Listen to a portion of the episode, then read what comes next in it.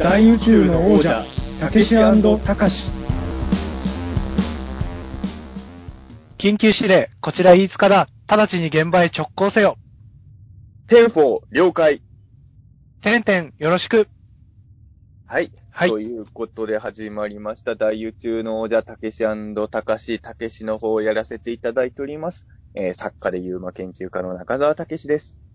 はい、高しの方をやらせていただいております。人形映像監督の飯塚隆です。よろしくお願いします。あれよろしくお願いします。あの、早速なんですけど、いつかさん、本当にありがとうございました。こちらこそ、ありがとうございました。めっちゃ恥ずかしかったですけど。いえいのね、ドキドキしました。今回、たけしたかし、まあ今までね、いろんな映画とか、修学旅行の思い出とか、好きなおもちゃの話とかいろいろしてきたんですけれど、えー、今回、今収録しているのが、まあ日付的に言うと前日になるんですけれど、ビートたけしの超常現象 X ファイル、えーはい2018年度版のね、えー放送が終えて数時間後なんでですすね。とはい。で、まあ、あのー今回、まあ、今までこの番組って、えー海外の UMA とか UFO のゆ映像とかを紹介することが多かったんですけれど、今年はちょっと趣向を変えて、まあ、日本国内の、まあ、超常現象を特集するっていう企画だったんですけれど、はいで、僕はこの番組、まあ、ありがたいことに4年前から、え4年間連続で出演させていただいているんですけれど、まあ、今年はちょっとある形で、飯塚さんにも出演していただいたということで、はいちょ。っとやっぱり、この話はもう、放送から間もないうちに喋っておいた方がいいのかなと思いまして、はい。ちょっと、あの、もう夜中の3時、っていうかもう、これ、もはや4時ですね。4時ですね。はい。とこんなトーク付き合わせてしまって申し訳ないんですけれど、ちょっとね、これを喋ってから寝た方がいいんじゃないかと思いました。はい。えー、いや、今日はすごい夜ですね。あまあ、そうですね。超、超常現象の番組も終わった後、今日グリッドマンも最終回だったじゃないですか。僕まだ見てないんで、中澤さんまだ見てないですよね怖くてしょうがなくて。え 僕もちょっと、あのー今日、というか日付変わって、今日、イベントがこれからあるので、それのこう、ディスクとか焼いてたんですけど、焼きながらこう、グリッドマンも見てて、いや、なんか心がすごいー落ち着かないですね、今。あ そうなんですね。そういう最終回なんだ。うわ、気になるいな。やいやよかった、よかったですよ。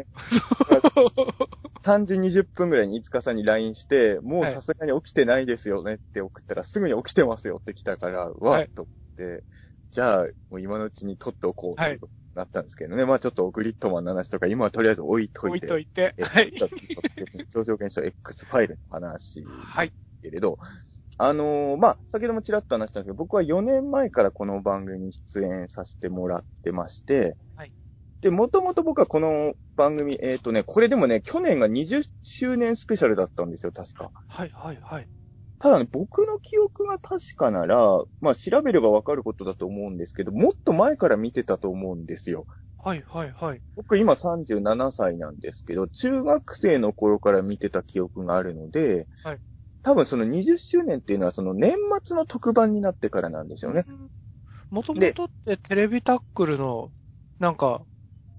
し特番というか、みたいな感じでしたよね。年末とかじゃなくて。あ、でもね、違いましたっけ？特番じゃない時期もあったんですよ。あ普通に、はい。通常のテレビタックルの中で大月教授とニラサワさんが戦ってる回とかもあったんですよ。はい、はい、はい、僕もはい。はいまあ別に最初からは多分それ見てないんでしょうけど、僕が初めてそれを見たのは中学生の時で、はい。で、こんな面白いもんがあるんだと思って、それから夢中になって、気がついたら年末のまあ大晦日とかの特番になって、はいでまあ大晦日では今はなくなったんですけれど、でもまあ、毎年年末の恒例として見続けるようになったっていうのが、まあ、ファンとしての僕のこの番組の付き合い方だった。はいで、やっぱり、まあ、玉出版のニラサワ、まあ、ね、玉出版のニラサワさんに関して言うと、そのオカルト肯定派の間でも、僕の周りでは結構賛否どっちの声もあるんですけど、はい、はい、はい。やっぱあの番、少なくともあの番組だけ見てると、その、オカルト肯定派が負けてるように見えちゃう、原因を作ってる人みたいに見えちゃうじゃないですか。まあ確かにそうですね。だからその。オカルトは本当なんだ、信じてるんだとか、オカルトが真実なことを証明したいんだみたいなはい口を持ってる人では、まあ僕の周りでは何人かニラサワさんあんまり好きじゃないって言ってる人もいるんですはい、けど、はい、はい。僕は全然そんなことなくて、あのね、一回、ニラサワさんっていう、ニラサワさんの自伝本が出た時もすぐ買いましたし、はい。あ僕は本当純粋にだから、まあ、あと誤解されがちなんですけど、大月教授も嫌いじゃなくて、はい。ニラサワさんと大月教授がどっちもあのやりとりが好きだから、はい。なんか、初めて出演させたのは、もらったのは4年前なんですけど、その何年か前に、その山口敏太郎さんが、はいこの番組出るから、見学に来たいなら来てもいいよみたいなの誘ってもらはい、ったこ。とがあって、それはもちろんもうよ喜んでついていって、はいで、やっぱ初めてニラサワさんと大月さんのバトルを目の前で見たときはすごい感動したので、はいそういう意味で言うと僕は別に大月さんのことも全然嫌いじゃないというか、むしろファンなんですよ。大月さんの本も読んでるし、はい。うん、そういうスタンスで、あとニラサワに関して言うと、まあその、まあテレビで誤解されてる部分もあるというか、実際には全然論理的じゃないことしか言わない人ってこともないんですよ。はい。これはもう楽屋とかでもニラさんさんに接してる人間の立場、あとスタジオでし一緒に収録参加してる者の立場から言うと、はい。うんまあ正直ニラサワさんがまっともなこと言ってる時もあるんだけど、はい。あんまりそこはオンエアされてないなっていうのが正直ね。うん僕の。そうなんですね。あまオンエアされてないところでもぶっ飛んでること言ってる時もありますけどね。はい、はい、はい、まあ、はい。もうそれはまあまあ、しかも僕ね、さっきから人のことぶっ飛んでるとか言ってるけど、お前がどのね、どの口先でそんなこと言うんだって多分いろんな人に思われてるだろうし。はい。うーん。まあでも本当にあの、もともと本当にファンだったので、まあ、まずオカルトが好きじゃないですか、僕は。はい。それで今もユーマを探すこととかも、まあ、その仕事でも趣味でもやってるし、だからあの、僕別にあれなんですよね。仕事でユーマ探しに行くこともあるけど、この間もの趣味でユーマ探しに行ってたから、あんまり 変わらないんですけれど、で、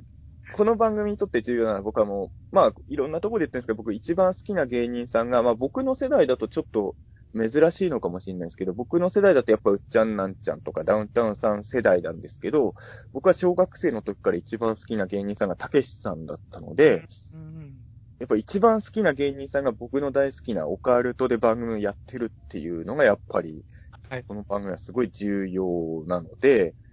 だからまあ、まあなんだかんでね、今回で4回目なんであれなんですけど、初めて4年前出させてもらった時とかもう、もうたけしさんを前にして、いかにしてたけしさんに自分は突撃していくかでうんうん。頭いっぱいでしたよね。あの、なんか4年前の最初に中澤さんが出た時って、そのこう、オカルト肯定派否定派のバトルみたいなのもだんだん高齢化が進んできたから、あれでですよね、新世代のそういう人たちを探そうみたいな感じで、うわーっていっぱい、オカルトっぽい人たちがいっぱいいる、呼呼ばれてる中のこう一人だったんですよね、確か。あの、4年前は50人オカルト関係者を集めていて、はい。まあ今はもっともったいない使い方だと思うんですけど、その50人の中には吉田祐樹さんとか多田克美さんとかも普通に座ってて、はい、はい。え吉田さんや多田さんがいるのにほとんど発言もなかったみたいな、すごい、ある意味もったいない感じだったんですけど、うん。だから、あれね、4年前のそのたけしさんの番組録画してる方は、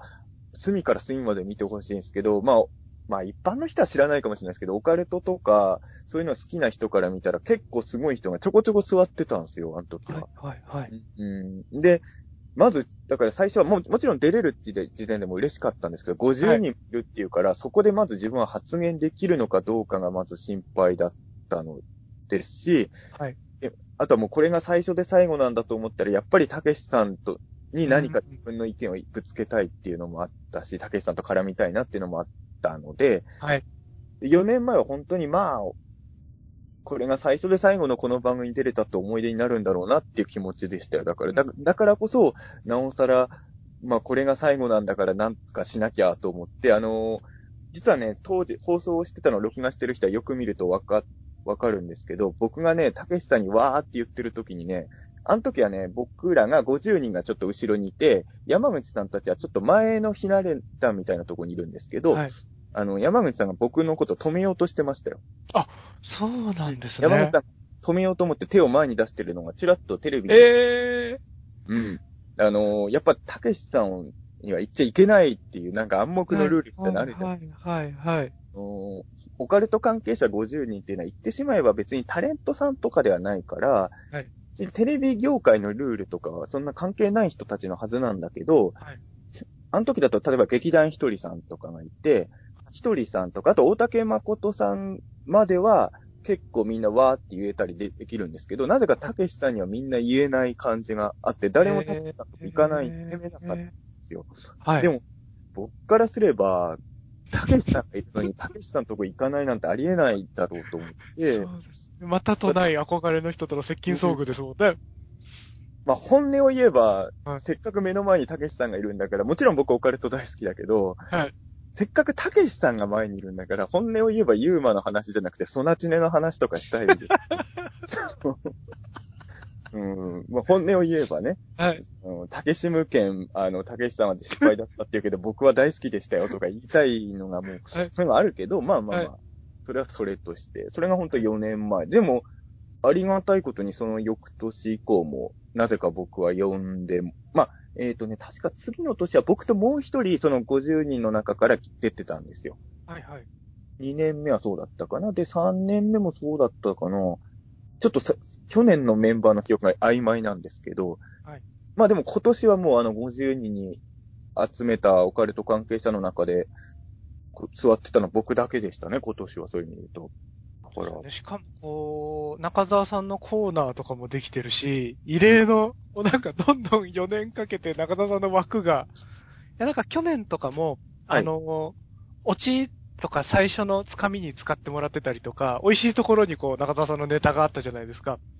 なんかね、使ってもらってましたよね。うん。そうだから中澤さんが提供したものとかが、こう、そこいうところにあるから、僕はこう、視聴者っていう立場で見てて、こうどん、あ、スタッフさんとかにも愛されてるし、こう、どんどん次世代を担っていく人になっていくんだなっていう手応えを感じながら、こう、去年まで見てましたけどねでもね、。そういう意味で言うとね、あれなんですよ。今年はね、スタッフさんガラッと変わってるんですよ。そうなんですねだか。ら去年の延長戦で今年コーナーもらえたとかっていうか、だから最初は、今年はね、だなんかスタッフさんとか制作会社も変わるから、はいはいはい。聞いてたんで、もう僕呼んでもらえるかどうかまたわかんなくなったなって正直最初思ったんですよ。はい。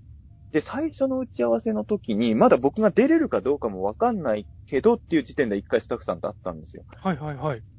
そのとその時点では僕にまだ出演確約もなかったですよ。そうなんだ、あの、2年目、3年目はもう出演確定の段階で打ち合わせしてましたけど、中澤さんに出てもらうことでなりましたって感じで打ち合わせでしたけど、今年は最初はね、まだ出てもらうかどうかわからない感じだったんですよ。えー。で、あの挨拶の時に、いわゆる今までそんなに超常現象とか扱った番組やったことないので、いろいろ、なんか、例えばユーマとか UFO とか、今年は日本特集で行こうとは、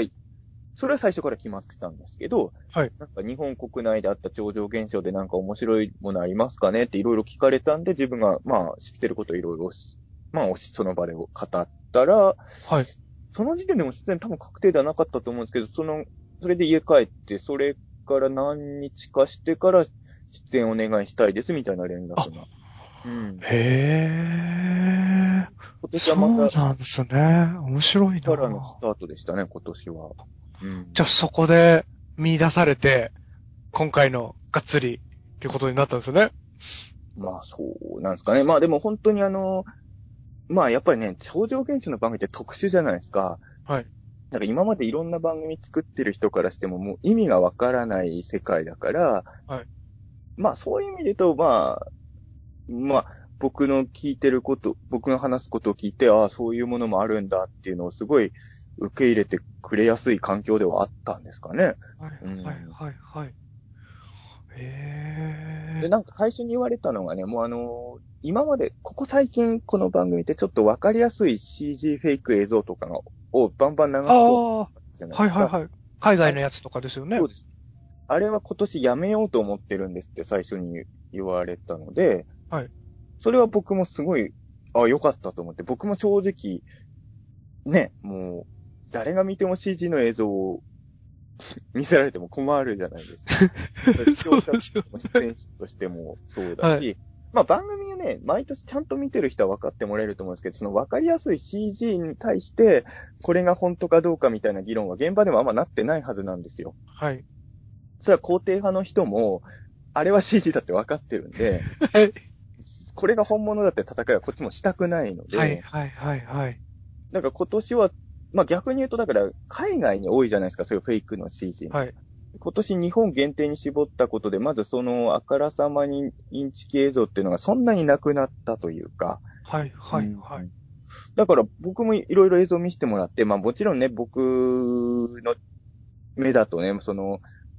まあ実際には未確認生物じゃないものを誤認して未確認生物かもって言っちゃうことはあるかもしれないんですけど、はい少なくともまあ僕の目から見ても、誰、これどうた、どう見たって CG じゃんみたいなやつは、あのー見ずに済んだというか。そうですよね。こう、まあ、ここで僕の方がそういう超常現象とかとどう関わってきたかみたいなの、うん。ざっくりスタンスを話せたらなと思うんですけど、はい。なんか僕多分中澤さんとかよりもすごいにわかというかライトな感じで、もともとちっちゃい頃、八尾井純一さんの UFO 特番やってたじゃないですか。はい。あれですごい、あれにこう怯えてる子供だったんですよね。うん一緒ですよ。録画して、あれをずっと見てるっていうので、で、そこから、まあそういうユーマとかすごい好きではい、小学校ぐらいの時探し行ったりとかはしてて、で、そこの途中で、多分僕も最初からじゃないと思うんですけど、そのテレビタックルの、あの、超常現象バトル的なやつを見始めて面白いなってなって、うんで、僕も、あの、ニラサワさんの本も買いましたし、ああ、やっぱり皆さん、あの大月教授の本とかも図書館で借りて読んだりとか、大月教授ってあれですよね。確か大月健二さん、健二さんとの対談本も出してたじゃないですか。あ、出してましたね、出してました。大月教授の単調は子供の頃は読んでも難しかったけど、あの、健二さんとの対談本は子供でも読みやすかったんで、何度も読み返しましたね。うんそう。だから、はい。その番組を見るぐらいで、こう、とどまってる感じだったので、いや、でも、いつかさんそんなにわかなふりしてますけど、はい。飛鳥明夫さんにサインもらいに家訪ねて行ったりしてるじゃないですか。してますね。それにわかじゃないと思いますよ。普通の一般オカルトライトファンは飛鳥明夫宅に行かないですよ。そう。き、近所でしたからね、たまたま。まあまあ、飛鳥さん今薄く住んでますからね。そうなんですよね。今回番組でもいっぱいフューチャーされてたブーとかは。ああんまりがっつり読んだこととかもなかったりとか、ちょっとにわかなところがあるので、気遅れしちゃうなと思うんですけど。まあ別に、いつかさん別にオカルト研究家じゃないんで何も記憶です。まあ、だからそうです。だから、あの、今回ね、いつかさんにこの番組に出てもらうことになったきっかけみたいのがあって、はいその、今回新しいスタッフさんたちから言われたのが、今回もうあからさまに CG みたいなやつは流したくないっていうことと、もう一つは、まあ、今回日本国内の超常現象に絞るんだけど、まあ僕はユーマの話しか基本聞いてないんで、他の、えっ、と UFO とか、あと今回ちょっと、まあ遺跡じゃないかなんか、遺跡って言っていいんですか？なんか、石が積み上がってるとかああいうのあったじゃないですか。石いっぱいありましたね。あの辺は僕は関わってないので、はい、はい、僕、はい打。ち合わせでもユーマの話しかほとんどしてないんですけど、ユーマ、だから僕はユーマ以外の打ち合わせがどういう行われてたかは僕は何も語れないんですが、はいユーマに関して言うと、その撮影者とか目撃者の方に取材をちゃんとしたいと。はい。で、あの、発見された場所にスタッフが現地に取材にも行きたいみたいなことを言っていて、それでだから撮影者の方でどんだけ証言をスタッフが聞きに行けるかどうかみたいなことも聞かれたんですよ。はい、はい、はい、はい。で、その時にまあ僕も何人かまあ頭に浮かんで、その中の一人に飯塚さんももちろん入ってたんですけれど、はいはいうーん、ただまあなんていうんですかね、言ってしまえばね、まあ、はい牛ジナーって単品だと若干地味だったとは思ったんですよ。はい、はい、はい。あの、まあ地味って撮影者の前で言うのはちょっと失あい礼なやいやいやいやいやいや、そうですよね。いや、だから、どん、僕がどういう経緯でどんなの撮って、中澤さんに、こう、なんですかね、みたいなことになったか、みたいなことからしても、言って大丈夫ですかね？あ、全然言ってください、全然言ってください。あれですもんね。こう僕、普段こう、人形で映像撮ってるんですけど、はい。それ用にこう、実写の背景の前でこう人形を動かしたりとかすることがあって、それのこう背景撮りで牛久沼に行って、はい写真撮ってた時にはい、こう、なんか変なものがあったんで、それ撮って、中澤さんこれ何ですかね？みたいな感じで、あの、送ったぐらいな感じだったじゃないですか。そうですね。まあ、その聞いたら、その、はい浮かんでるものが取れてたんで、で、この後どうなったんですかって聞いたら、まあ、ちょっと見てたら沈んでったって聞いたんで、そその時点では、はい。まあ、飯塚さんはそれが何なのか全くわからないと、まあ、生き物かもしれないし、なんならゴミかもしれないし、みたいなこともぐらいですもんね。みたいな言い方だったんですよね。で、まあ僕はそれを受けて、いや、牛久沼って言えばカッパ伝説があるところじゃないですかと。はい。でも確かにこの、ちょっと赤毛っぽいので、はい。いわゆる、今の現代の日日本人が一般的に連想するカッパとはちょっと違うやつなんじゃないかって考えたときに、まあ沖縄にいるキジムナに似ているなと僕は思ったんで、赤毛の感じが。はい、はい、はい。なん精で、霊さんね。牛久沼の、はい牛久沼のキジムナっていうことで、これは牛ジナーですよって僕が言って、はい。それに対して、いつかさんは、そうですね、とも言わないし、そんなわけないでしょうとも言わないで、なんとなくよくわかんないリアクションされたのはすごい覚えてますね。そうですね。いや、だから僕、その、にわかとはいえそういうオカルト番組好きで見てて、ユーマいたらいいなってこう思ってるは立場じゃないですか。はい。からするとこう、僕撮ったのってこう、言うて、牛久沼の水面に浮かんでる毛みたいなものっていうだけじゃないですか。うん、でこう手があるとか顔があるとか、うん、明らかに生き物っぽい動きをしたかどうかっていうのも、まあもちろん沈みはしたんですけど、うんこう、手足がこうバシャバシャって泳いだとか、うんそういう決定的に生き物だったっていうのをつかめてないじゃないですか。そうですね。それからすると、やっぱりこう、不安も大きくて、やっぱこうはい見てるときに、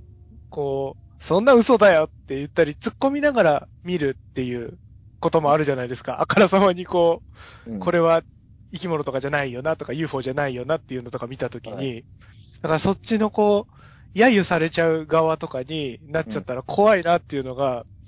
すごいあったのは覚えてますね。これあれですよね。あはい一番最初に、牛ジだって中澤さんが仮説立ててくださったのって、この今回の番組じゃなくて、あの、茨城でやってるネットテレビの、そうですね。イバキラ TV でやってた、イバキラ都市伝説 TV でしたっけ？はい。それの第1回でこれを牛ジナを取り上げさせてもらったんでですけどそうね。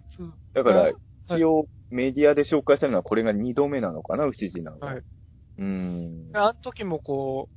う、そんな感じで牛ジナじゃないかって中澤さんの方から、こう、提案いただいて、はいまあ、そうかもしれないけど、そうなのかなっていう不安な感じになりながら、あの、取材とかも受けてたじゃないですか、僕も。はい。あの時はなんか不安が募りすぎて、うん顔出しが怖いかなと思って、はいモザイクかかってるんですよね。モザイクってか、見切れてるんですよね。顔がは、下しか確かそうですね。うん。そう。だから、なんか多分、あれですよね、不安な心があれだったのかなと思ったんですけど、まあ、今回、うん。また、そういう形で、あれですよね、今度は、たけしさんの方の番組で、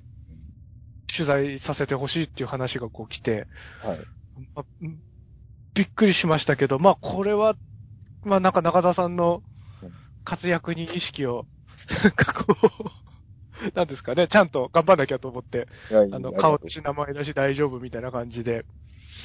出させてもらったんですけど、いや、あの、ど今回の番組でもね、ちらっとそれ、えっと、おぎやはぎの小木さんも言ってましたけど、顔隠してんのが怪しいんだよな、みたいな、あのね、撮影者の人がモザイクで出たりすると言う人いるじゃないですか。これ、例えば、実は対談本とかでも、A さんとか書くと途端に嘘くさいとかいう人が出るのと一緒だと思うんですけど、イニシャルでね、名前書かれたりする。でも、まあ、今回ね、僕本当に分かったんですけど、はい想像以上に取材に協力してくれる人が少なかったんですよ。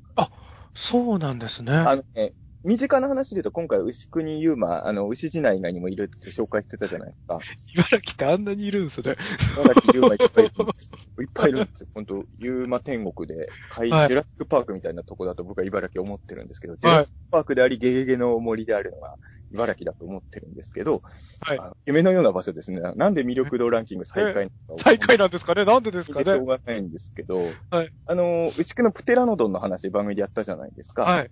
実はね、あの、プテラノドン撮影した人も取材 OK だったんですよ。そうなんですね。で、番組そ、の方って牛久の方なんですか？牛久の人です。あへえ。飯塚さんとどっかですれ違っててもおかしくないんですよ。はいはいはいはい。ね、牛久で人が集まるとこなんてきっと限られてるでしょうから、僕あんま。牛久ってファミレスとかあるんですか？あ、あったわ。ファミレスは結構いっぱいありますね。牛久王将とかもありましたもんね。王将もありますあんなね。シャールとすれ違ってない可能性もありません。これが下館市とかだったら絶対若者は一回ガストですれ違ってるはずなんです。牛久は、そうだね。僕も確かに飛鳥さんの住んでる近くとか結構都会でしたもんね。あの牛久沼の周りとか完全ね、確かに確かに。自然がいっぱい。と水しかないって感じですけど、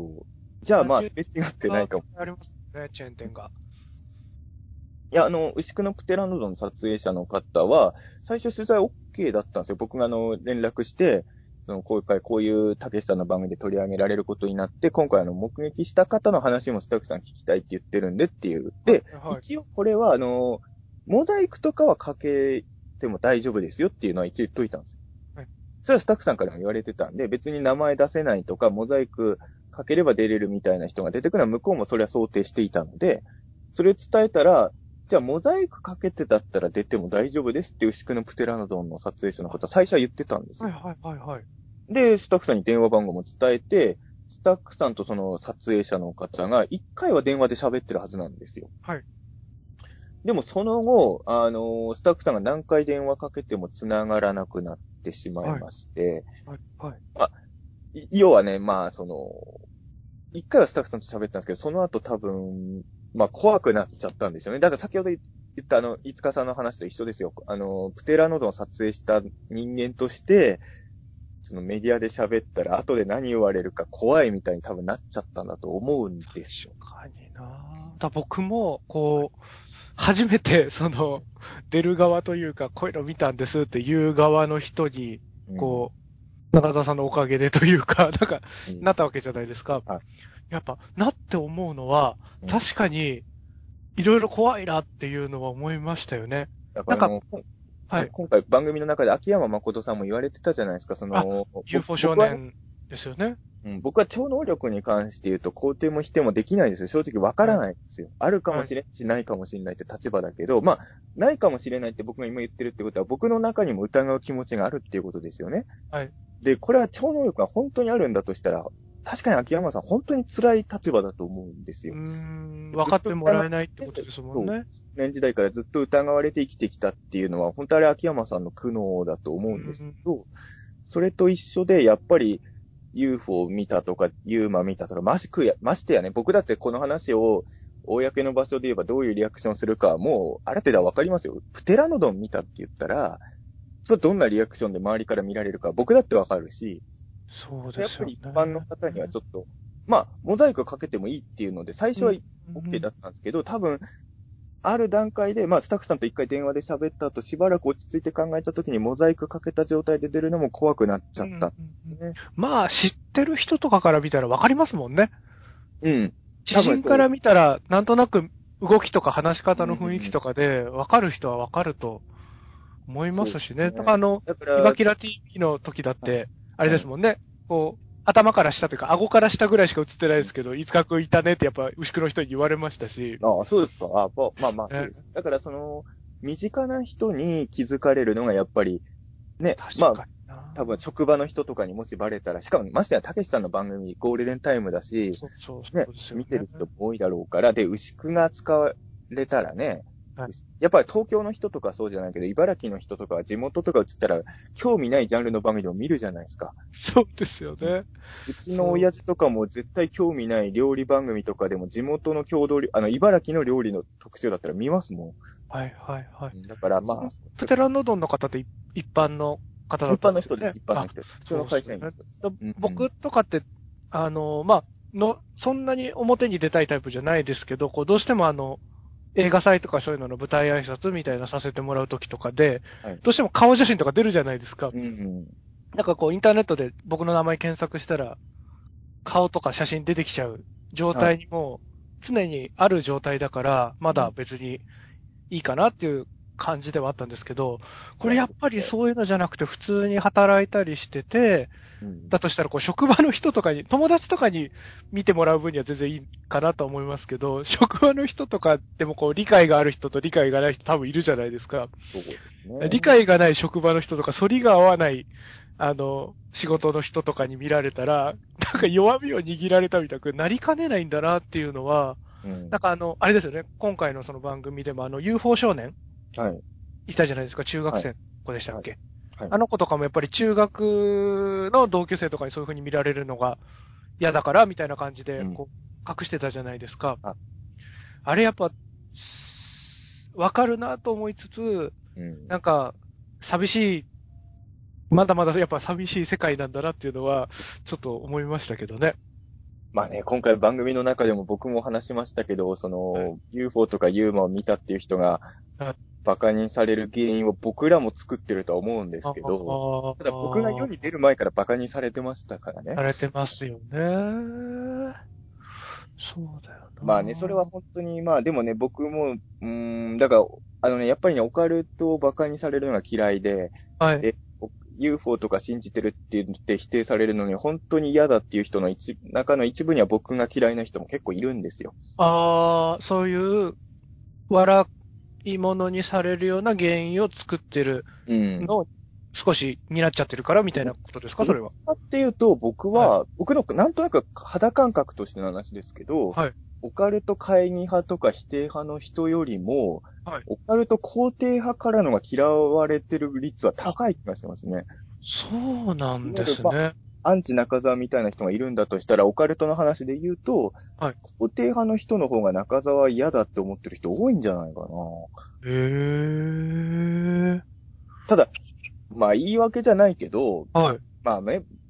何度も言うように僕が変な格好してるのはね、これはオカルトとは関係ないことなんで、僕の普段着なんで、はい。ね、その、変な格好して喋ってるからね、もう、もうそういうキャラクターに見えちゃうみたいな人いるじゃないですか。でも、冷静になって考えると、ああの、中澤武史を嫌いなあなたが支持してるオカルト肯定派の人の言ってることって、僕が言ってることと大差ないですよとか言いたくなることはいっぱいありますね。ああ、なるほど。だからあの、ちゃんとね、まあ、はい。それこそね、別に、まあ僕悪く言われたことはないけど、はい。例えばアシオスの人とかがね、中澤武史の言ってる説はおかしいって言われたら僕、全然イラッとしないんですよ。はい、はい、はい、あ、はい。ちなみにアシオスって普通に単語出したけど知ってます？アシオスって。アシオスって、ちなみに何ですか？あ 教えてもらっていいですか？あのですね、アシオスっていうのは、まあ、はいオカルトの会議派の人たちの団体で、へまえ。まあ、まあ、団体っていうかグループなのかな？会社とかではないんですけど、はいあの、。僕はね、アシオスさんっていうね、アルファベットで ASIOS でアシオスなんですけど、はい僕はあの、学、何年前ぐらい？もう10年ぐらい前から多分アシオスさんのファンで、はい。で、どっちかっていうと、その、まあ、別に否定派ではないんですよ。これよくね、ごっちゃになりしてるんですが、会議派と否定派っていうのがあって、はい。で、会議派っていうのは別に否定するために、その、これは嘘だって言ってるわけじゃなくて、うんうん本当か嘘かわからないから検証していこうっていうスタンス。はい、はい、はい。で、まあ、とは言っても足尾さんの本読んだら、まあ、基本的に肯定的なことはほぼ載ってないんですけど。だからうんまあ、最近出たのっていうと、ユーマクロニクルっていう本が出たんですけど、それ読むと大体あの、これはトリックだったとか、これはこれの誤認である可能性が高いとか、バーって書いてあるような本。はい、はい、はい、僕は好きなんですよ。面白いですね。うんちゃんと否定するために調査するっていうことですもんね。否定するために言ったら語弊があるか。わからないものを何がどうなってるのかっていうのを、うん頭ごなしにこう否定しないで、こう調べてこうみたいなことってことですもんね。この、その人たちのスタンスとしては。まあ、こういうこと言うとね、敵作っちゃうかもしれないけど、オカルト肯定派の人が書いてある大抵の本よりは、塩津さんの本のが僕読んでて面白いな。全部じゃないですよ。全部ですよ。はい。まあ、はいい、ろんなとこで言ってるけど、僕がオカルト界で一番好きな人、飛鳥明夫さんなんで、はい。うん、あのーどの肯定派の人よりも足尾さんの方が好きってこともないんだけど、足尾さんの本が並大抵の、ほ、ほぼ、今日本で出てるオカルト肯定派の人が書いてる本の8割よりは、足尾さんの本の方が面白いんじゃないのと僕は正直思ってる。はい。はい。のあって、僕は、で、まあまあまあ、ちょっと話はあれでしたけど、そういうちゃんと調べてる人から、はいあの、中澤の言ってることはこことここが矛盾してるとか言われたら、まあ僕は、イラッとはし、だってそれでイラッとするわけにはいかないじゃないですか。そうですよね。ただ、確かにって受け止める。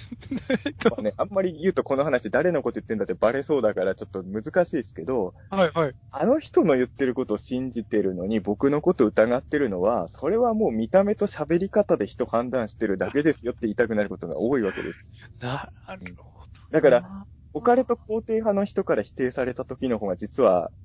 イラッとするというか、だからなんですよね。僕、大月教授から否定されても全然イラッとしないんですよ。そうですねだって、大月教授の頭に決まってんだから。大月教授のこう、やっぱり否定の仕方ってうん素敵ですもんね。僕も大好きなんですけど。あのね、最近はい大月教授ね、まあお年だからしょうがないですけど、もう80過ぎなんであれなんですけど、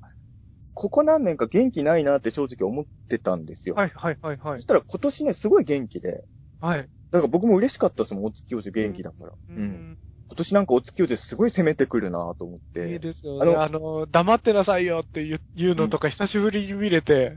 嬉しかったですよね。今回、肯定派にあの、石坂浩二さんとアンミカさんと、あの、元ラーメンズの片桐さんがいるじゃないですか。はい。で、片桐さんが僕から席近いんですね。僕と山口さん、片桐さんって座ってて、はい。結構片桐さんの声が聞こえてきたんですけど、はい。初めて片桐さんこの番組来て、はい。ですごい否定派の人が攻めてくるから、あの、はい。片桐さん毎年番組見てたらしいんですけど、はい。こんなに責められるんだって普通にすげえ、普通にぼやいてました。え、こんなにやられ、言われちゃうの？みたいな感じで。うん。これ、素朴な疑問なんですけど、はい。あのー番組自体って今回3時間だったじゃないですか。はい。こう、収録ってどのぐらいと、いろんなとこカットされて使いどころがこう決まって今の番組になってると思うんですけど、えっと、はっきり覚えてないけど、多分4時間ぐらいじゃないですか？じゃあうん1時間分ぐらいこう議論というかいろいろ言ってるとこがカットされてるんですね。でも逆に言うと1時間ぐらいしかカットされてないんだけど、ほぼ使ってるようなもんですよ。あのそれこそ緊急検証なんてのは1時間番組撮るのに 5時間とか使ってるから。全然取り高いい方ですよ。そうなんですね。緊急検証むちゃくちゃ長いっていう話はちょっと。聞いてたんで実はあの CS の番組でお手軽に作ってるように思われてるかもしれないけど、めちゃくちゃ手込んでるし、あの、打ち合わせとかも超多いですからね。そうですよね。だからなんかあの、オカルト紅白、はい。一回僕観覧行った時あったじゃないですか。覚えてますよ。あの、僕がアスカー京さんと敵チームで出て、最後あの、視聴者投票になった時に僕のチームじゃなくてアスカー京さんチームに、もうね、あれ、しょうがないですね。飯塚さんも僕と同じでアスカリアンだから。中野さんを裏切る。しかも友を、裏にんですよね。アスカー京を取った飯塚さんを僕は見てましたよ。ええ全然いいですけどね。うん。あれは胸が痛みましたけど、あ、だからその、その観覧見た時に。あの、ま、あれも結構長かったじゃないですか。そうですね。オカルト紅白も収録長いですね。ただあれはお客さん入れてるから多少気使ってますよ、スタッフさんもやっぱあの時は。うんでもやっ、ぱ、ノーカットで見ると、めちゃくちゃ面白いんだなっていうのは、あ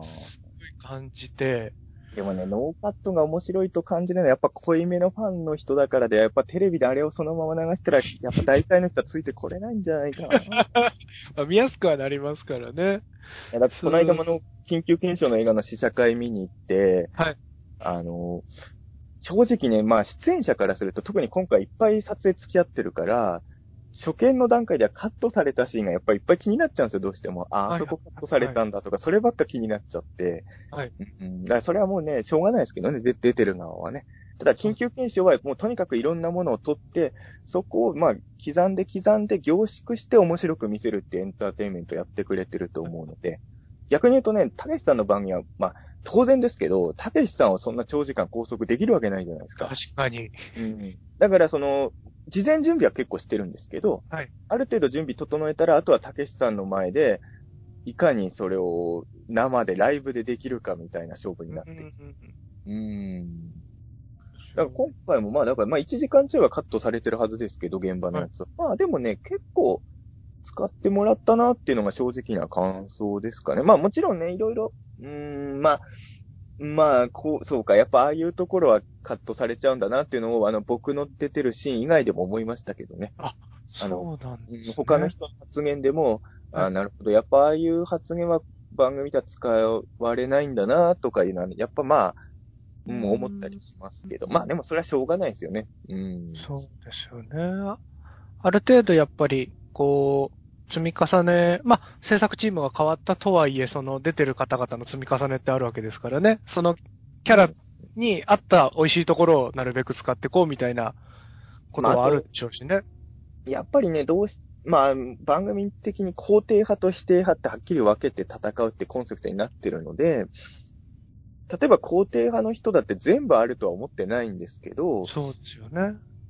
やっぱ肯定派の人がやや、まあ、大月教授と近いような意見を言ったりすると、あんまりそこは使われないっていうのはもう、これはもう毎、もう毎年そうなので、うん。なんか、その辺の揺らぎ、もっと見たいなっていうのはありますけどね。大月教授とかも、こうなんか、もちろん論理的っていうか理論で考える人だからこそ、こう、納得いくことは納得してくれる時もあるじゃないですか。こう、うん全部、全部無限に否定していくわけじゃないし、うんあ、なんかその辺が、肯定派と否定派が混ざり合う瞬間とかやっぱ見たいんですけどね。まあだから、僕まあでもとしては見たいですけど番組では難しいでしょうね。僕は、本音を言うと、はい。あの、番組じゃなくて、否定派の人とか、会議派の人とかと一緒にみんなでご飯食べれればいいってずっと思ってるんですよう。ーん。あの、うんまあ、あんまり言うと、まあ、むまあ、難しいとこですけど、まあ、本当名前を伏せて、伏せてトークみたいになっちゃいますけど、はい。その、カメラの前でのバトルならまだいいんですけど、はい。オカルトのね、仕事をするようになって分かったのは、この人とこの人は仲悪いとか、あこの人はこの人に噛みついてるとかが、はい、まあはい、はい、はい。肯定派の中でってことですよね？肯定派の中でも、もちろん肯定派と否定派でもそういうのありますし、まあ、はいはいはい会議派ともありますけど、どこにでもありますよね。で、あまあ、個人的に肯定派同士の仲悪いはもう、まあ、どうでもいいっちゃどうでもいいんですけどもう勝手にやってくれると思うんですけど、はい僕は、例えば大月教授とかもね、はいあの場にセッティングされちゃったら、ああいうトークにするしかもうないわけですよ。それはわざとやってるわけじゃないけど、もうそうなっちゃうから、それは。あ。はい、はい。うん。だけど、ご飯食べながら、あんなに激しくないトーンで、実際のところどう思ってんですかって言い合える場があれば、また違う話ができると思うのですよ。うん。で、僕はやっぱりあのー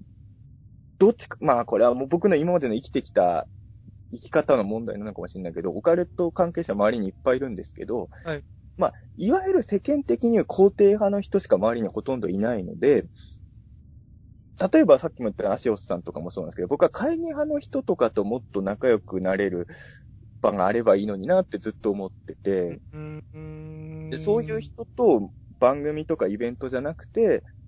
ご飯を食べるような場で、ご飯を食べながら、実際どう思われますかみたいなとか、あと、あの、逆に言うと僕も会議派の人から、あの番組ってなんでああなっちゃったんですかって聞かれたら、説明もできると思う。はい、はい、はい、はい、はい。情報交換しながらやればいいと思うし、あと今ね、仲悪い人とかもね、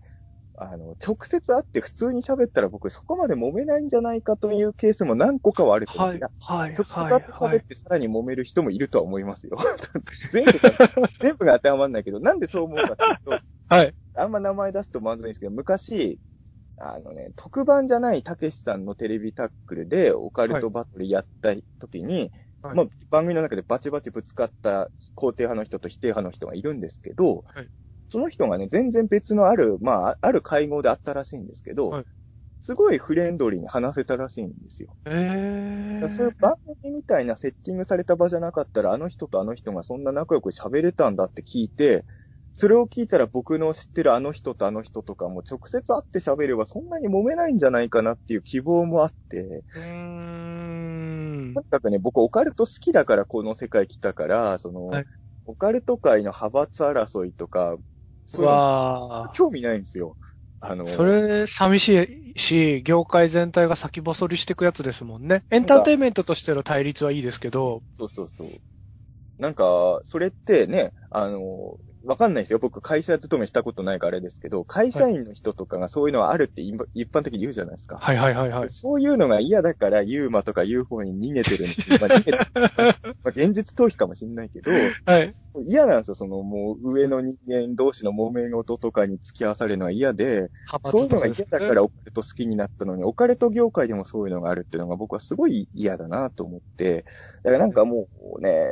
仲良くみんなでご飯食べれればいいなっていうのが、ただどうしても、まあ、それは今までの僕の歩み人生の歩み方の問題かもしれないけど、今僕の周りには肯定派寄りの人しかいないから、ご飯食べててもやっぱ肯定的な情報しか入ってこないわけですよ、基本的に。そうですよね。でも、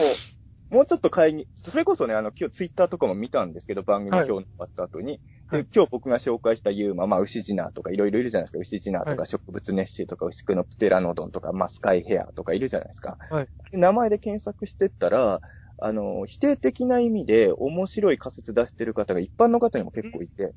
それでも僕すごい勉強になりましたもん。あ、なるほど、そういう可能性もあるんだとか思って、はいなんか、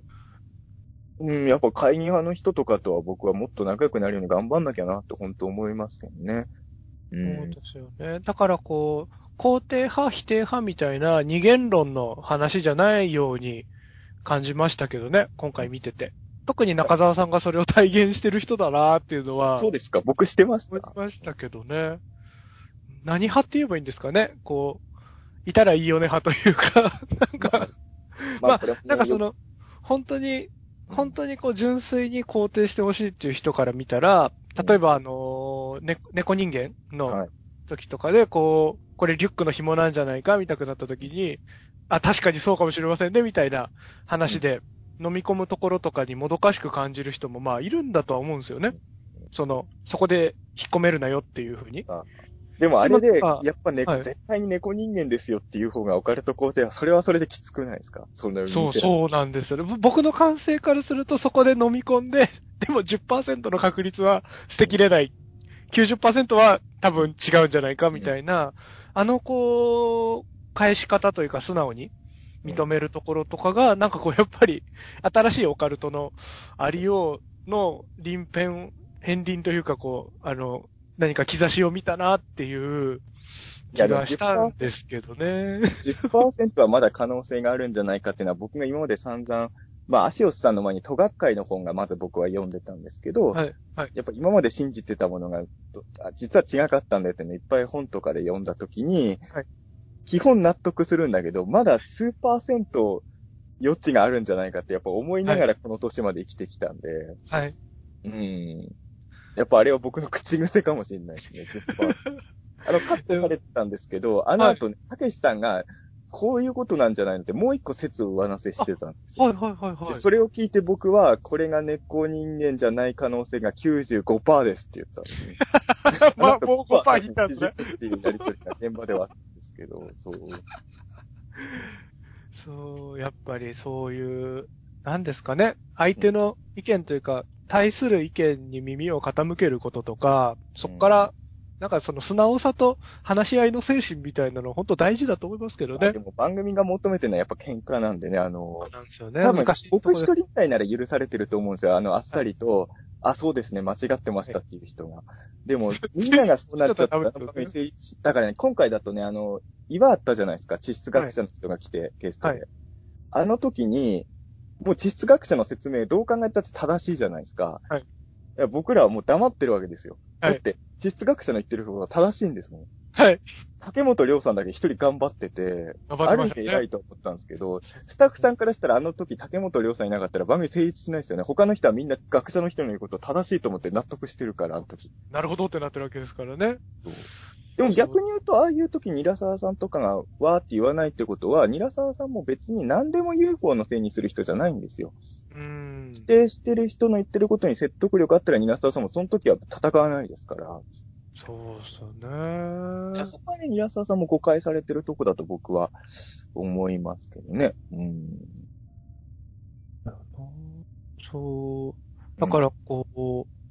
秋山さんとかも、怒らなきゃ秋山さんじゃないみたいな感じになってるじゃないですか、番組的には。どう、どうなんですかね。まあ、ですけど僕もね、初めて秋山さんと会った時はやっぱりちょっと怖い人なのかと思ってました。それはあの、例の竹下さんの番組で、冷静になって考えると秋山さんが怒って帰ったことなんて2回ぐらいしかないんですけど、はい。なんか毎回のように秋山さんが切れて帰るところをその総集編みたいに入れてたじゃないですか。そうですよね。なんか毎年切れて帰ってた人みたいな印象はが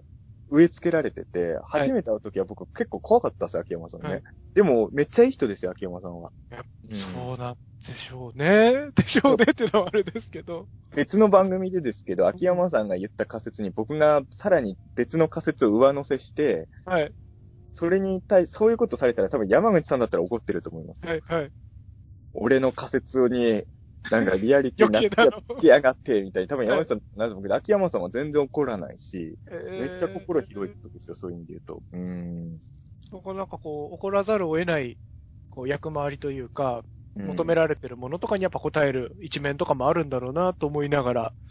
見てたり。さんの番組に関して僕なんかあの、僕が現場入った時は、多分昔ほどはもうピリピリしてないんだろうなっていう印象を受けるんですよね。なんかその、はい、はい、はい。昔のその、この番組ってもっとお互いが、今って例えば否定派の人が多少言いまかされても、ちょっと笑ってる時もあるじゃないですか。確かに、確かに。昔はもう笑顔なんてゼロでしたよね、確か。そうですよね。もっとバチバチしてましたもんね。うんうんだから今ってやっぱり、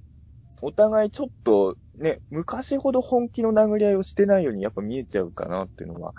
はいあって、僕としては、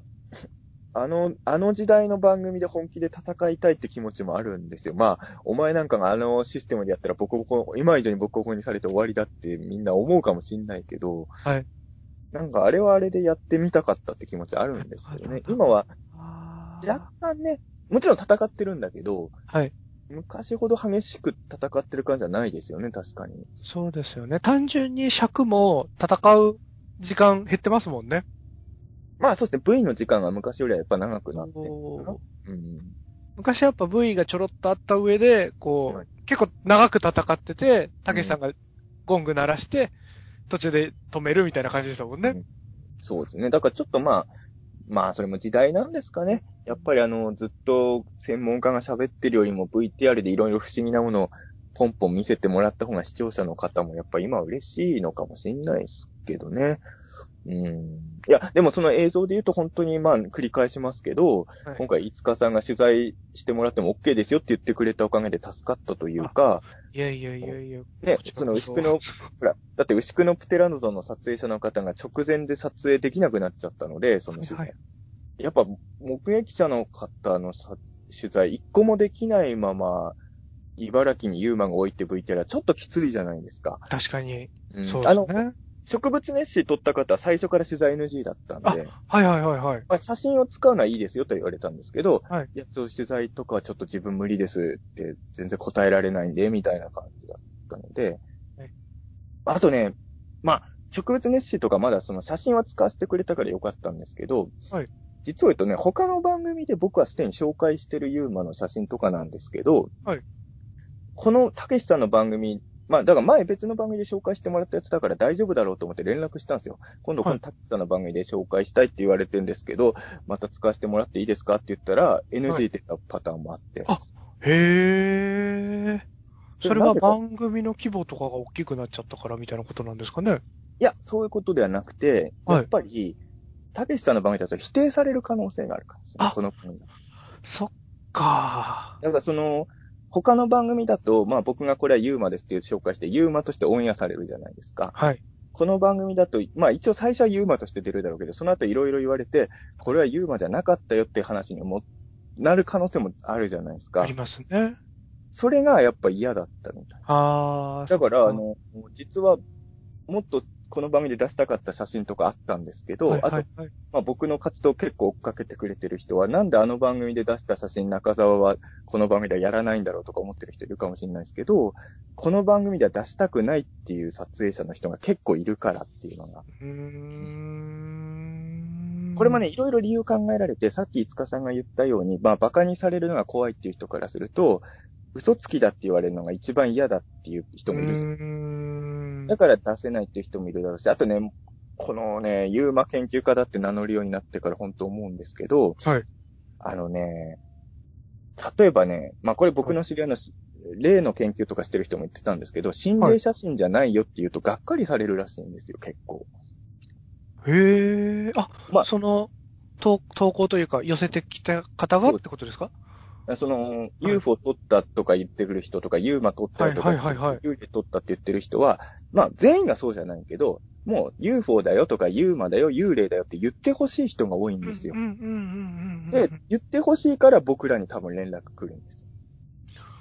なるほどなそこで違うよって言われちゃうことはやっぱりショックですもんね。うん。だから、ユー、多分ね、もうユーマだと信じたいっっていう気持ちの持ってる撮影者の方が結構いて、はい、はい。そういう人からすると、この番組で出すのは嫌、ダメですっていう人が結構いたっていうのもありますね。確かに。だから、それはもう、その撮影者への取材どころか写真自体、写真動画自体出せなかったやつもいくつか今回はありましたね。うん。なるほどな。一応まあ、バラエティ番組っていう、こう、出口ですからね。最終的にちょっといじられて終わるっていうことも、うんまあまあ、ある、ありますもんね。そうですね。だからまあ、そういうのが、やっぱ嫌だって方はいますよね。確かにな。だから、確かにこの番組って、まあ、今日本でやってるオカルト番組の中では、まあね、一ある種一番の老舗みたいな感じであるんですけど、そういう意味で言うと、他のオカルト番組と比べてちょっと特殊な立ち位置でもあるので、はい、はい。まあまあ、ちょっとね、出すのを渋る人もまあいる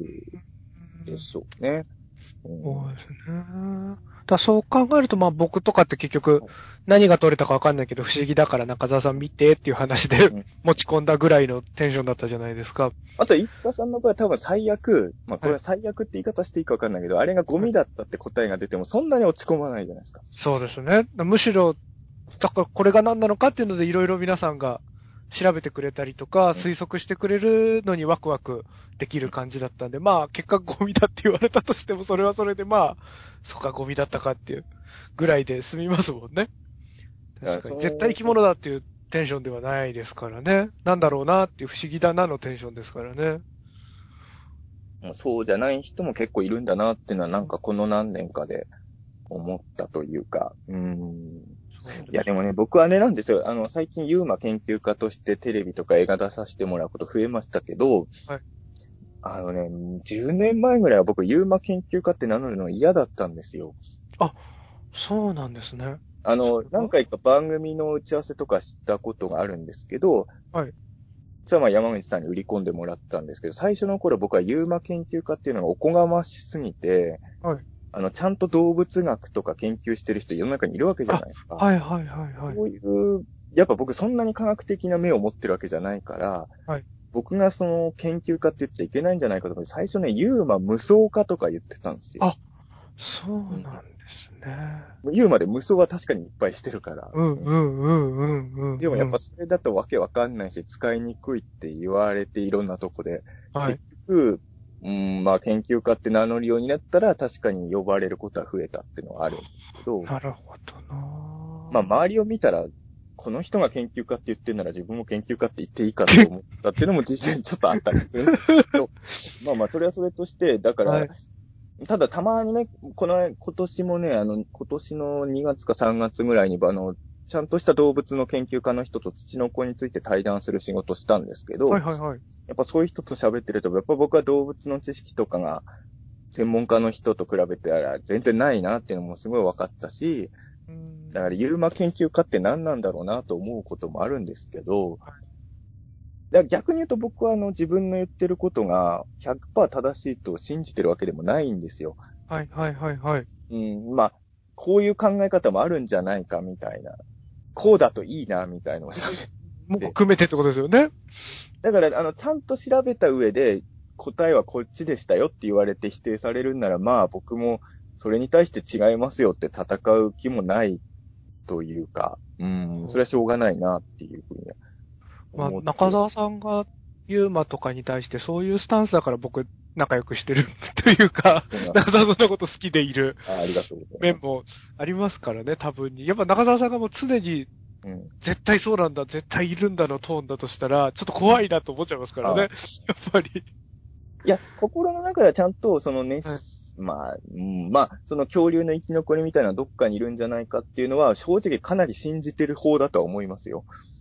ギアナコーチとかいたらうんいるんじゃないかと思いますもんね。調査できないとこにうんきっと恐竜いでるんじゃないかとは思いますよね。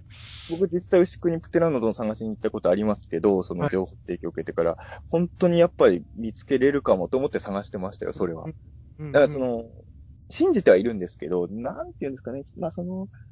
もしかしたらいないのかもっていうのは心のどっかに常にあります。うんうん。それはやっぱ常に僕は揺れ動いてるから。まあだからそういう意味で言うと、お前オカルト肯定派じゃないんじゃないかって言われちゃうと、うーん、うん、それに対してはもしかしたらそうかもって答えるしかない。否定派でも間違いなくないはずなんですけど、間違いなく肯定派寄りな人間であることも間違いないんですけど、ある意味、大事かなと思いますけどね。その否定された時に、でも、納得はしたけど、でも100%じゃない。なん、絶対ではないじゃないかって思うのと一緒で、肯定してる方も、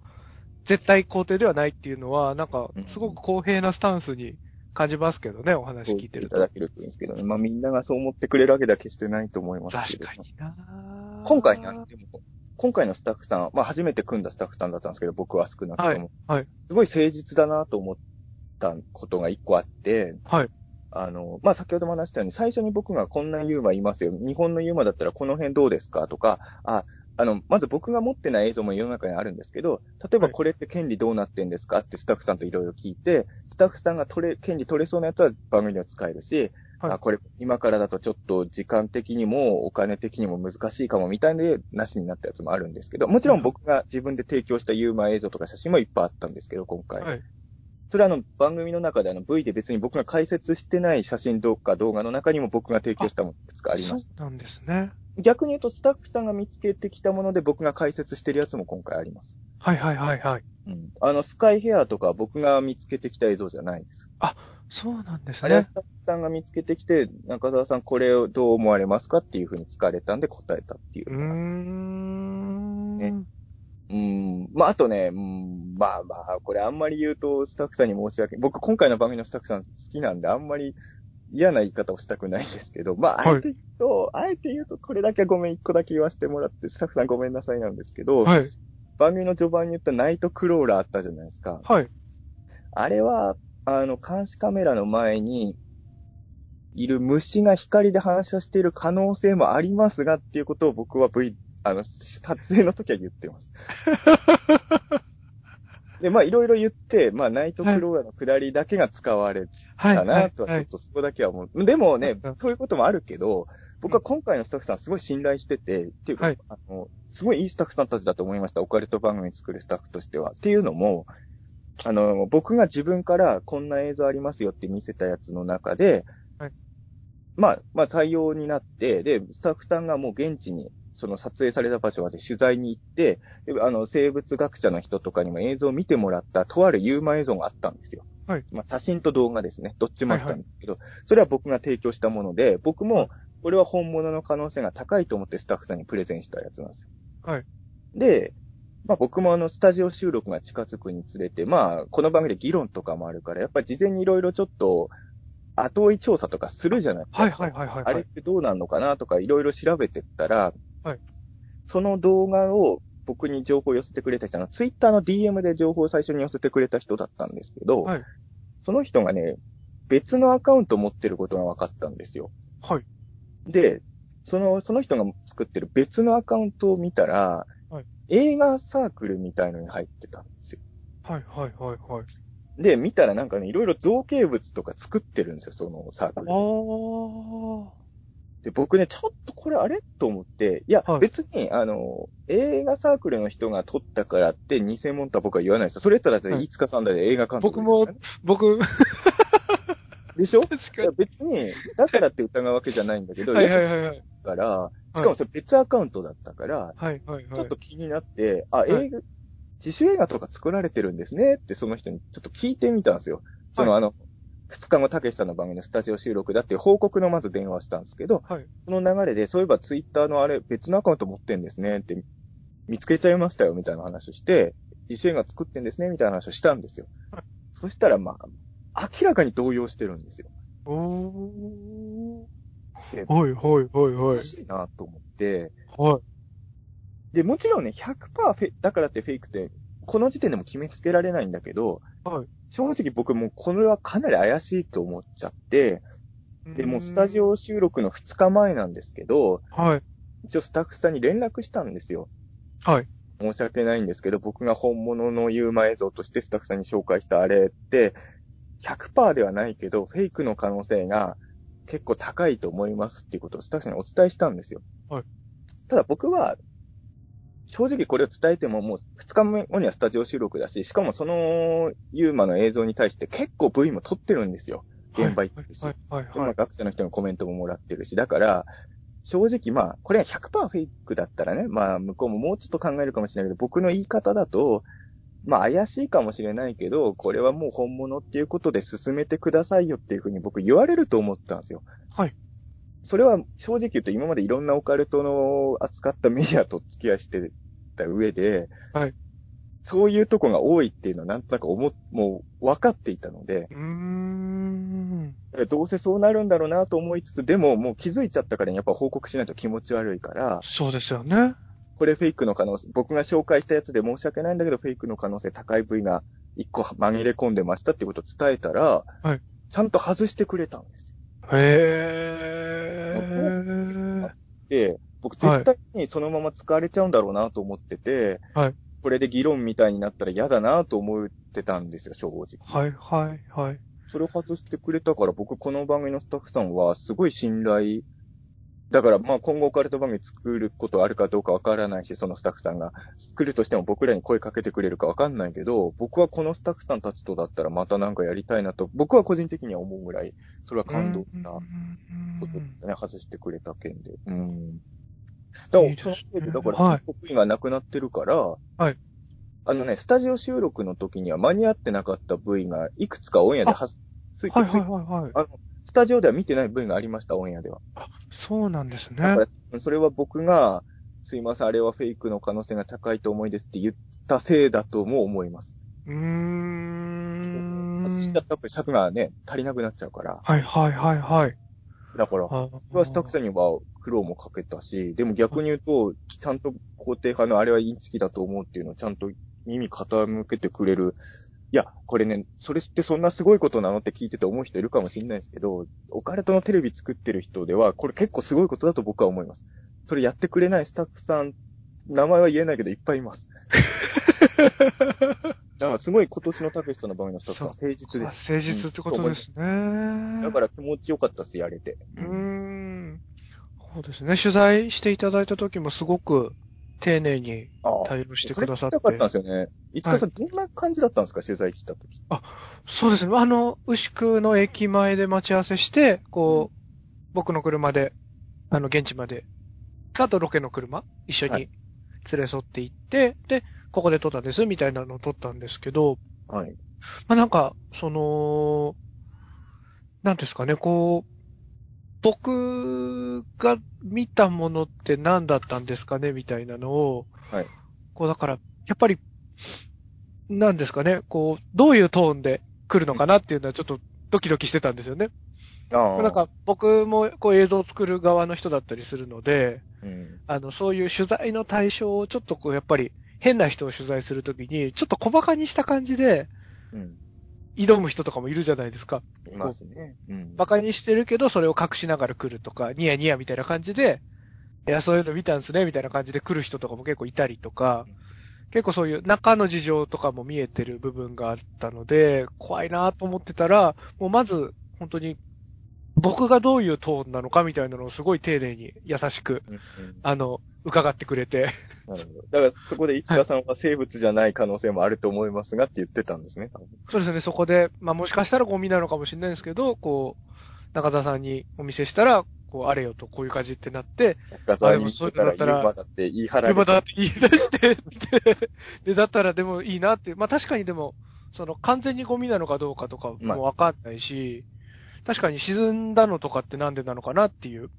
こととかも気になってはいたので、だからそういう感じで、まあとにかく不思議な感じ、不思議だなっていうのが僕僕個人としては正直なとこ。あのオンエアではカットされてるんですけど、牛久沼の中には次元の裂け目があるんですよ。あの、言っちゃってますけど、これ僕一人が言ってんじゃなくて、竹本涼さんもそれに対しては頷いてましたからね。えだからあの場で二人は、あの、はいあの場にいた肯定派のうち二人は、牛久沼から次元の入り口があると思ってる二人ですから。あれじゃ次元の入り口から出てきた、だって、牛久沼ってそこまで深くないじゃないですか。深くないですね。だからその別次元からやってきたやつなんですよ、ジジナは。はあ。いいなぁ。いいなって。いいなぁ。あのえ、あまりにも突別としないか、らと違う、牛ジナじゃないのとかも来ることもあるかも。そうです、そうです。全然ありますよ。だから、牛久沼から首長竜が出てきても、いや、これね、僕未だに謎がわかんなくて、はいネタで言ってるのかどうかわかんないあの、飛鳥明夫さんが、はい牛久沼にはね、ウッシーっていうユーマがいて話題になってるんだよって聞いたことあるんですけど、え？ウッシーって？と思って、あの、はい飛鳥さんって結構陽気な人だから、はいギャグで言ったのか、本当にそういう情報があるのか、僕未だによくわかってないんですよね。あの、ウッシーって話は、飛鳥さんどのテンションで僕に言ってたんだろうと思って。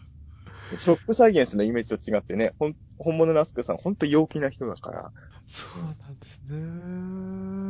アスカさんがいる、オカルト番組でアスカさんがいるやつといない番組だと楽屋の明るさ全然違いますもん。そうなんですね。やっぱ先輩じゃないですか、言ってますかさんは。はい。先輩が明るいと周りはやっぱそこに合わせようともするんで、はい。後輩が一人二人明るくてもやっぱ周りあんまり合わせないじゃないですか、そこに。そうですよね。ふーんってなりますよね。多分。の人が明るく言ってくれると楽屋、逆に言うとオカルトやってる人ってやっぱ暗い人の方が多いんで、そっか。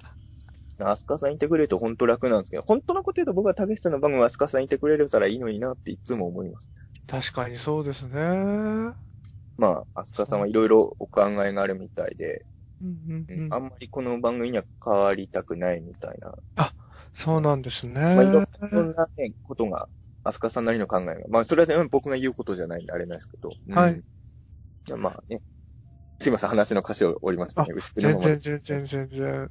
そっか。あ、そうですね。取材の時の話でしたよね。そうですね。だからそ、その僕のトーンがどんなもんなのかみたいな感じで。まあだからやっぱり、ちゃんと信じてるというか、絶対生き物なんですみたいなトーンじゃないと求められてないのかなとか、いろいろ、ちょっと内部とかを知ってる、作り手側を知ってるがゆえに、ちょっといろいろあれこれ悩んじゃってたんですけど、すごい自然体でやらせてもらえて、すい。ごい助かりましたけどね。いや、なんか本当にいいスタッフさんでしたよね。なんかその小馬鹿にする方でしたね。本当に僕オカルトの番組とかやってるから、裏ではこのスタッフ絶対俺らのことバカにしてんなってスタッフもいっぱい会ってきましたから、はいはいはいはいはい。本当そういうのないから、本当僕らの話もすごい聞いてくれたし、その上で V 作ってくれたので、だからなんかめちゃくちゃフラットな感じでしたよね。こう、うんいたらいいなぐらいのうん。感じというか。そう。絶対いますよみたいな感じでもないし、絶対いないですよでもなく、不思議ですね、いたらいいですね、みたいな感じのトーンだったのは、すごいなんか、やりやすかったですけどね。あのでもフリップコーナーあったじゃないですか、僕と羽鳥アナウンサなんであんなコーナーあるのか謎ですけど、い。はい。あれも結構ね、割と撮影の直前、直前まではいかないけど、結構急に決まったコーナーだったんですよ。そうなんですね。多分今年3時間もあるから、多分なんかコーナーが必要ってなったんじゃないですかね。うーん。でもあれもね、あの、有名人が見た、あの、ユーマって、SNS で話題になったユーマ特集っていうのはいいんですけど、あの、まあ、武田玲奈ちゃんのグラビアの撮影地にあったモスラとか僕がどうしてもやりたいって言ってプレゼンしたやつなんですけど、やっぱりはいはいはいはい。猫人間はべ、どっちだったか、まあまあいろいろあったんですけど、あの、はいまあ石坂浩一さんもく来るのは決まってないゴム人間はやるしかない、絶対やろうっていうのがあったんですけど、はい。あの、リューチェルさんに関しては僕はちょっと悩みがあって、あの、リューチェルさんの撮影した時に後ろに映ってた人のか頭っていうのは、あの、いわゆるさっきもちょっと言いましたけど、会議派の人が作ってる、会議派っていうのがあるんですけど、会議派の人が作ってる番組で、ね、NHK の BS プレミアムでやってる限界頂上ファイルっていう番組があるんですよ。はい。見たことあります？これ。あの、み見てます。全部は見てないですけど、録画していくつか見てますね。はい。限界頂上ファイルは知ってるんだ。しますね。あ、じゃあ、わかりやすいのは、まあ、もちろん別グループだけど、ああいうののテレ、ああいうのの書籍版とかをやってる人がアシオスだと思ってくれれば。なるほどな。あのスタンスってことですね。はいはいたはい。面白そうでしょ？そうそう。面白そであの、限界頂上ファイル、じゃあ、いつかさん見てんならご存知だと思うんですけど、リュリューテルさんの写真のを説明した回もあるんですよね。はい。で、あの時に、その、要は後ろに人が通れるっていうのをやってたじゃないですか、限界頂上ファイルでう。。やってましたね。だからあのー一応僕があのフリップを担当するってなった時に、はい。まあ別にね、その、あの、あのコーナーに関してと本当か嘘かの議論じゃなくて、こういうのが話題になりましたって紹介するコーナーだとも聞いてたんですけど、はい。ただ一応ああいう場だから、これは違うんじゃないんですかって僕に言われる可能性もあるわけじゃないですか。はいはいはい。だからそれはそのリューチェルさんのあれは、その後ろ人通れる道があったっていう話を別の番組でやってましたよっていう話をスタッフさんにも知ってたんですけど、はい。でもリューチェルさんに取材に行ったら、はいその、まあ、後ろに人が通ることはできるけど、はいその、まあ、リューチェルさんが V の中でも言ってましたけど、そんなことがあったら絶対にスタッフさんが止めてるから、それはありえないっていうのがリューチェルさんの言い分だって聞いたんで、はい。まあだったら紹介できるかなっていうふうにうーん。うん。なんかまあ、その辺はね、一応僕もね、気にはしてるつもりなんですけど、はい。あの、もう100%フェイクだって分かってるものを、本物ですよって紹介するのは僕はあんまりややりたくないので。そうですよね。だそういう意味では本当に今回のって、まあ、日本に絞ったっていうことで改めて、あ、こんなに変なものとか不思議なものを見てる人って国内にいっぱいいるんだなってことも、いつもより感じられましたし、はい。あのーそういうこう、あからさまに CG だなっていうのも、そんななかったように感じるし、よかったですよね。不思議がいっぱいあってよかったなと思いますけど。はい今。僕ちょっとスマホの写メ、あの、アルバムのページを見ますね。あのね、日本で変なもんっていっぱい見つかってんだなって、いつかさんちょっと感動してるじゃないですか。はい。ちょっと僕ね、本のタイトルがね、パッと出てこないんで、ちょっと今スマホで探しますけど、はい。日本では本当いろんなもん目撃されてるんですよ。それをね、まとめた本があって、実はね、日本でプテラノドン目撃されてるのって、牛久だけじゃないんですよ。はいはいはいはい。これはね、別、別のある方が書いた本の中でも紹介されてて、うわ、どこに載ってたっけかな。いや、その表紙をね、僕いつも題名忘れちゃうから、表紙をこの間喋っといたんだけどな。はい。ちょっとお待ちくださいね。え、大丈夫です。全然全然。この本はね、いつかさんにもぜひ読んでほしい本なんです。あ、ようやく見つかりました。あありがとうございます。えっとね、はい朝日出版、朝日新聞出版から出ている、はい。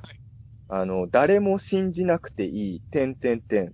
でも、僕たちは見たっていう本があるんですよ。えこの本はね、あの、オカルト本とかでもあんまり紹介されてないような、ぶっ飛んだ目撃談をといっぱい集めてる本で、ー。はいはいはいこの。本すごい好きなんですけど、この本によると、大阪でも、プテラノドンを目撃してる親子がいるんですよ。へだからー。実はね、日本国内でプテラノドン目撃されてる事件っていうのはね、茨城だけで起きてるわけじゃないんですよね。だからあの、この番組の締めでもね、たけしさんがね、あの、がっつりやろうとすると、もっと時間がかかるんですって言ってたんですけど、本当にね、日本国内でもいろいろ、まだまだユーマの目撃談とかあるし、まあ、あとこれはね、今回の番組でもそうなんですけど、まあ、この番組に限らないですけど、基本テレビってやっぱ写真と動画がないと扱われないっていうのがあるんですよ。確かにそうですよね。ただ実際には僕らが集めてる情報にはその写真も動画も撮られてないけど、すごい面白いやつとかもあるので、そういうのもね、いっぱい紹介できる機会があればなと。あの、横須賀で恐竜見た人とかいるんでね。へ目撃した当時中学生の男の子に絵は描いてもらったんですけど、ー。はい。なんかそういう、あ、でも牛久もあるんですよ。あの、写真は撮られてないけど、あの、はい絵しかないですけど、あの、こんなやつ見たっていうのいくつか来てるんです。だから牛久はね、あの、牛ジナーとプテラノドンだけじゃないんですよ、ユーマの話。へー。僕ももっといろいろプテラノドン見たい、見たいな。いないかな。いや、もう、せっかく牛久住んでるんで、よく空を見るように。えーねあの、や、や、やおい純一さんが言ってましたよ。あの、UFO、UFO なんて信じない、見たことないぞっていう人に対して、それは空を見てないからだって、やおいさんも言ってたんだよね。そうですよね。で、後になって、もっと若い人に空を見て欲しかったから、ああいうことやってたんだって言ってましたよね。本当かってちょっと思いましたけど、なんかあまりにも綺麗すぎて、本当かなってちょっと思いましたね。本当ですでもね、やおいさんもね、僕何度か会ったことあるけど、すごいいい人でしたね。うん。んいやだからあの辺の人、やおいさんとか秋山誠さんとかと喋ってて、はい本当に人なんで安心しますね。僕とかがちっちゃい頃から見てるレジェンドとこう中澤さんが同じ肩を並べてお仕事してたりするっていうのは、やっぱちょっと感慨深かったですけどね。あすか、秋夫さんもいい人ですしね、本当にね。でもこうやっていくと、誰がいい人じゃないかみたいな話になりそうなんで、まあ、この誰がいい人だ、この人もいい人だ、この人もいいだどうか。名前が出てこない人が相対的に。ここら辺で終わらしときますけどね。そうですね。それはど、どの世界だって嫌な人はいますよ。それはオカルトに限らず、それは映画業界だってそうじゃないですか。ねそうですみね。んながいい人のわけはないから、人がいっぱい集まれば、そら。それは、あと、まあ、見方にもよるじゃないですか。僕から見たら嫌な人も別の角度から見たらいい人ってこともあるし、多分僕のことすごい嫌なやつだと思ってる人も世の中には絶対いるはずだし、それはもうしょうがないかなとは思いますけどね。うん。というわけで、まだまだちょっと、語り尽くせないですけどね。またあれですかね、ビートたけしの超常現象 X ファイルを語るその2みたいのもいずれ来るかもしれないいずれですね。来るかもですね。今だから中田さんから紹介していただいた、誰も信じなくていい、でも僕たちは見たの、表紙を見てるんですけど、はいまあ気になるのいっぱい書いてありますよねそうで。すね。表紙のじ、表紙の時点で気になるでしょ気になりますね。世の中にはね、こんなにわけのわかんないも目撃してる人がいっぱいいるんですよ。で、僕はやっぱりそれをなるべく拾っていって、まあ、紹介するのが僕の役割なんですかね。正直言うと僕はその、さっきも言ったように、そんな生物学的な知識をすごい持ってるわけでもないし、だから、でも、やっぱね、そういうのを見た人って、どっちかっていうと僕らの方に情報を寄せてくるんですよ。そこになんか人間の心理があるかもしれないですけど、例えば不思議な生き物を見たって人が動物学者に連絡あんまりしないじゃないですか。はい、はい、はい。なんなんか、だって UFO だって別に航空の専門家とかいるわけじゃないですか、世の中には。でもなぜか UFO の専門家に写真を送ったりするっていう人間の心理があって、だから僕の元に寄せられてくる、まあよくね、山口敏太郎さんが言ってますけど、まあ山口さんの場合自分がブロックしてるからもあるんですけど、あまりにもあ怪しい情報は山口さんツイッターとかできたらブロックしちゃうんですよ。はい、はい、はい、はい。山口さんにブロックされた人の何割かは僕に情報を寄せるっていうね。あ駆け込み寺じゃないですか。まあ、僕、僕でも付き合えない情報もあるけど、ただ、僕からするとね、その、うんあの、山口さんがブロックしてる情報の中にも、本当のものもあるんじゃないかって気持ちは正直あるし、まあ、寄せられる情報はとりあえずちゃんとメモっとこうっていうのが僕のスタンスなので、うん。それで行きたいなと思うし、で、できれば僕がいっぱい持ってる情報をもとに、会議派の人とご飯食べに行きたいなっていううん。正直、そう肯定派の人同士でね、会議しててもね、まあ、ラ拉致がかるんですからね。気がしちゃうんですよね。やっぱり、テレビとかじゃない場でちゃんとそういう人と作戦会議を一回したいっていうのが今の僕の。うん確かに。でもそういうことやると、逆に年末のたけしさんの番組で喧嘩しにくくなるんですかね。うーん。まあでもそれはそれで、こう、いいんじゃないですかね。その、プロレス的なことでで、もねあれらしいですよこと。でもいいと思いますし、はい。プロレスじゃないんですよ、これは。あの、はい昔ね、タクシーで、あの、帰るときに、はい大月教授が、あの、駅まで一緒に乗ってきますかって、ニラ沢さんに声かけたことあるらしいんですよ。はい。そしたらニラ沢さんが、大月教授、あなたは敵ですからって言って乗らなかった。かっこいいプロレスじゃないんですよ。ガチで戦ってかっるんですよ。で楽屋でも本当にみんなニラ沢さんとか毎年、はい今年は勝とうねって言ってますもん。いやー、いい話ですね。そこは別にバラエティ的な喧嘩じゃなくて結構ちゃんとみんなガチでやってるのがこの番組。それでもう20年以上続いてるんで、僕らもまあそこはね、あの、まあまあでも、えっと、ついていきたいな。あの、そういう食事会とかをして、よりオカルトとか超常現象がうんいい方に行く建設的な話ができれば、まあ、うん結果プロレスになったとしても、僕はいいと思ってますけどね個人的な意見ですけど。まあ僕は大やっぱり月教授以外の否定派、会議派の人とご飯行けたらいいかなとか。でもね、本当その、教授言ってることも結構会議派の人からは間違えてるとか言われてること多いですからね。確かにな。まあで、も、その会議派の人に対する会議的な意見をちゃんと言う人とかも出てきてもうんうん、ういいのになとも思うし、み、みんなでそこは、いや、僕やっぱりね、もう正直に言うと僕やっぱそんな頭良くないんでうん、オカルト肯定派の人でも否定派の人の方でも読むじゃないですか。で、あまりにもしょうもないやつは読みながら突っ込み入れますけどはい、それなりに論理的に書かれてるようには見える本を読んじゃうと、肯定派の人の本読んでるときはそっちのこと書いてあること本当かなと思うじゃないですか。でも、はいちょっと会議派の人に読んだらこっちが本当っぽいなとか思ったりするじゃないですか。はい、はい、はい。結局、頭いい人の言ってることに左右し、もうキョロキョロしすぎなのかな、僕っていうね。ですよね。だからそれはもう、うん、そこはだからもう僕は素直にもう、すいません、僕そんな頭良くないんですって、もう認めちゃうしかないのかな。でもオカルト好きだから、みんなの話聞きたいですっていうのが僕の、うんうん。そんな気持ちのまま、竹下さんの番組ではなぜか大月教授と戦ってるっていうのが僕なのかなっていう。そうですね。まあ、その価値観で、あれですよ、二極化とか二元論じゃない、うん新しい価値観で、こう、地平を切り開いていってほしいと僕は思ってますけどね。その、大それたことできるかな、僕に そんな。うん。いや、でも頑張り。切り開きましょうよ、ぜひ。うん。まあ、本当にね、肯定派も一枚岩じゃないんで、まあ、肯定派、もちろん、たけしさんの番組に出てない肯定派の人もいっぱいいますし、そうですよね。あの、たけしさんの番組に出てる肯定派の人たちの中でもみんなそれぞれ考え方は違うので、ただ僕と山口敏太郎さんとかもやっぱり考え方が完全に一致してるわけではないので、はい。こことここは考え方全然違うっていうのはお互い分かった上で付き合っているので、うん。だからまあ、それができるならまだいいとは思うんですけどね、その考え方違うからおお前と一緒にやれんわ、みたいな人とは僕はできないですけど、そうですね。だそういう人たちの心をこうほぐして、あれですよね。あの、お互いこういうこと考えてんだなってことを知るぐらいは、やっぱしていかないと、ねあの、こう未来が暗くなっていく一方だと思いますけ正ど直テね。レビのスタジオだけでしか会わないとなると、お互いに誤解し合ってる。まあ、多分ね、大月教授とか否定派の人も、プライベートだったらあんなに攻撃的にこっちに潜入手は来ないと思うよね、そりゃそうですよね。うんだからそう、ですよね。普通のご飯の場で、いや、お信じてる人と信じてない人同士だけど、もうちょっと柔らかい口調で語り合えたら、全然状況は変わると思うんでね。うんなんか誰かそういう番組を作ってくんないかな。そうですね。お食事会ダウンタウンナウのはしご酒みたいな感じで、あの、オカルト店からみんなで酒飲んで、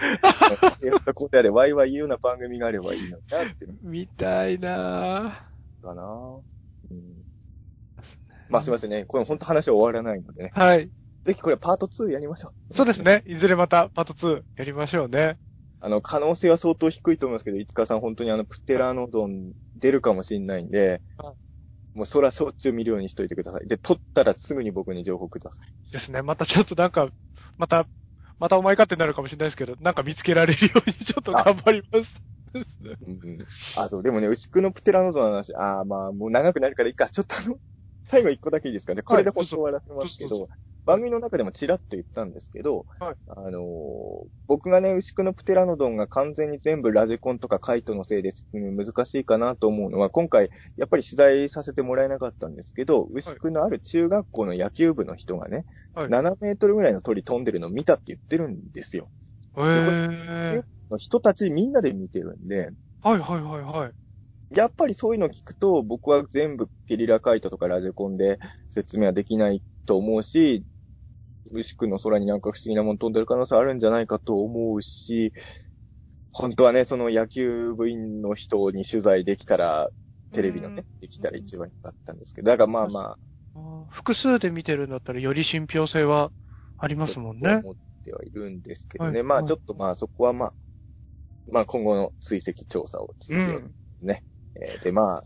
来年番組あるか、来年僕まで読んでもらえるかどうかわかんないんですけど、もし来年これかかれば、また竹下さんの番組で、またお月をちょっとバトれたらいいなと思っております。えーはい。じゃあ僕も貴重な機会を中田さん与えていただいてありがとうございまし僕本当に助かりました。飯塚さんがいてくれ、取材受けてくれたおかげで成立したこといっぱいあった。はい。という感じですかね。はい またじゃあお聞きいただきありがとうございましたありがとう。ございました。はい。